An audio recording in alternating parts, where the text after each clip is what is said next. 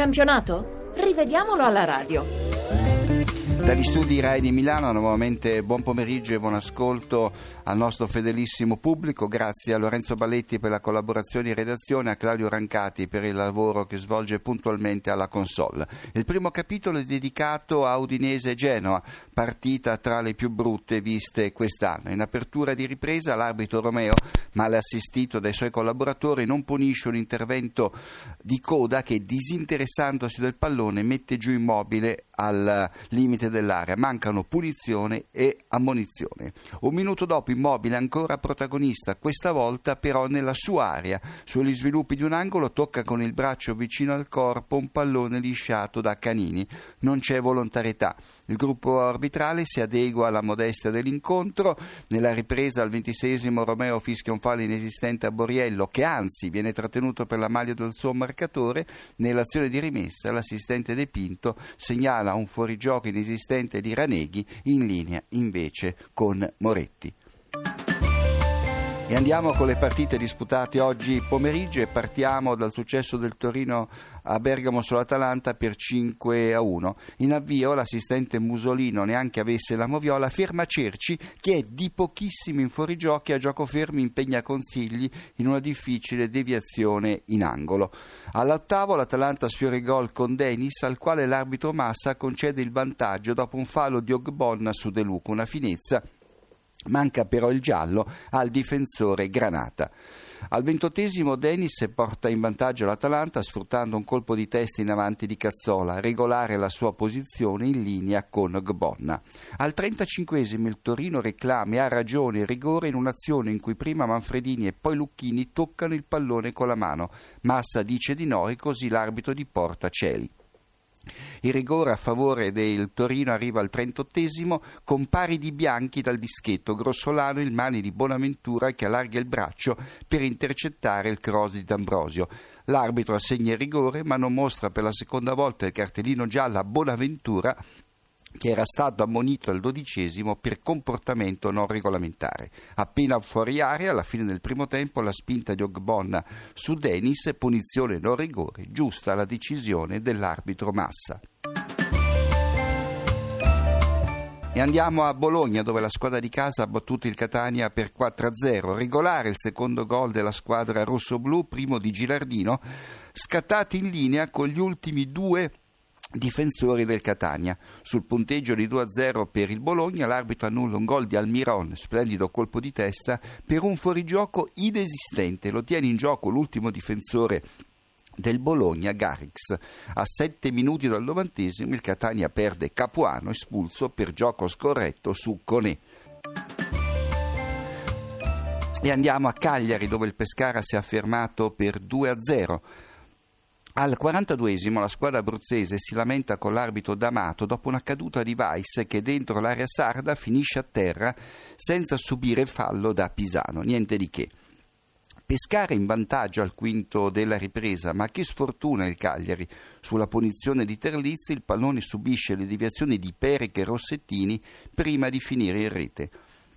Al cinquantacinquesimo il Cagliari, sotto di una rete, si ritrova in inferiorità numerica per l'espulsione di Rossettini, che colleziona due ammonizioni in sei minuti, in entrambi i casi per falli su Weiss, grossolano il secondo. E infine, sul punteggio di due a zero per il Pescara, Terlizzi intercetta in piena area un tiro di Nainggolan, rigore evidente, e il Cagliari riduce le distanze con Piniglia.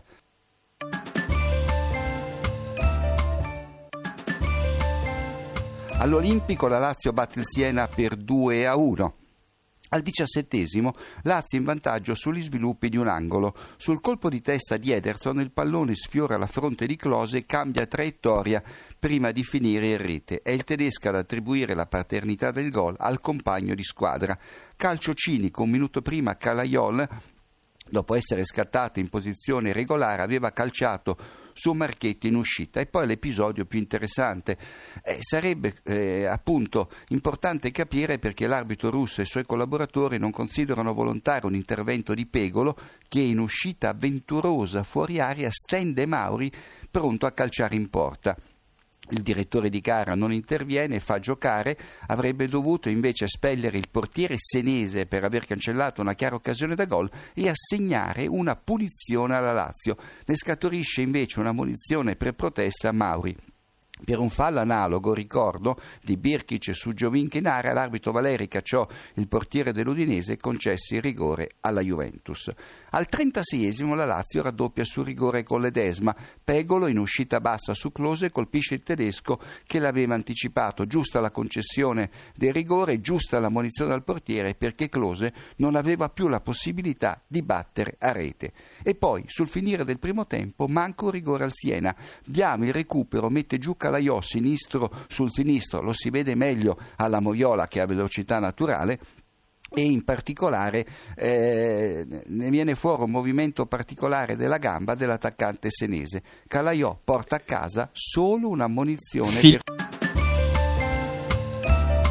Moviola di Palermo-Chievo. Al ventiduesimo Di Michele, marcato da Borganella, si lascia cadere in area senza subire un fallo significativo. L'arbitro a due passi fa giocare, l'arbitro è Bergonzi, ma l'attaccante meritava il giallo per simulazione. Il Chievo, sotto di una rete, pareggia al ventottesimo con Rigoni direttamente da calcio d'angolo. Né Sardo né Moscardelli toccano il pallone che beffa Uicani, fattosi trovare impreparato.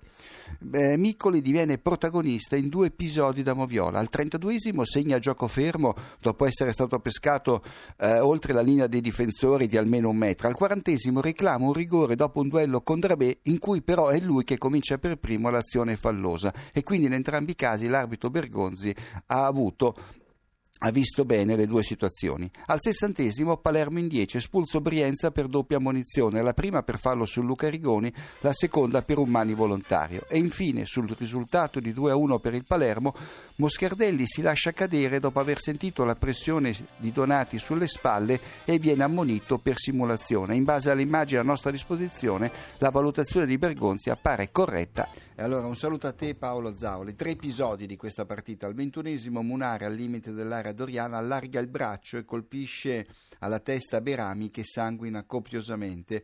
L'arbitro Tagliamento non fischia nulla, ma non si può saltare così. In campo internazionale per episodi sim- simili si rischia addirittura il cartellino rosso.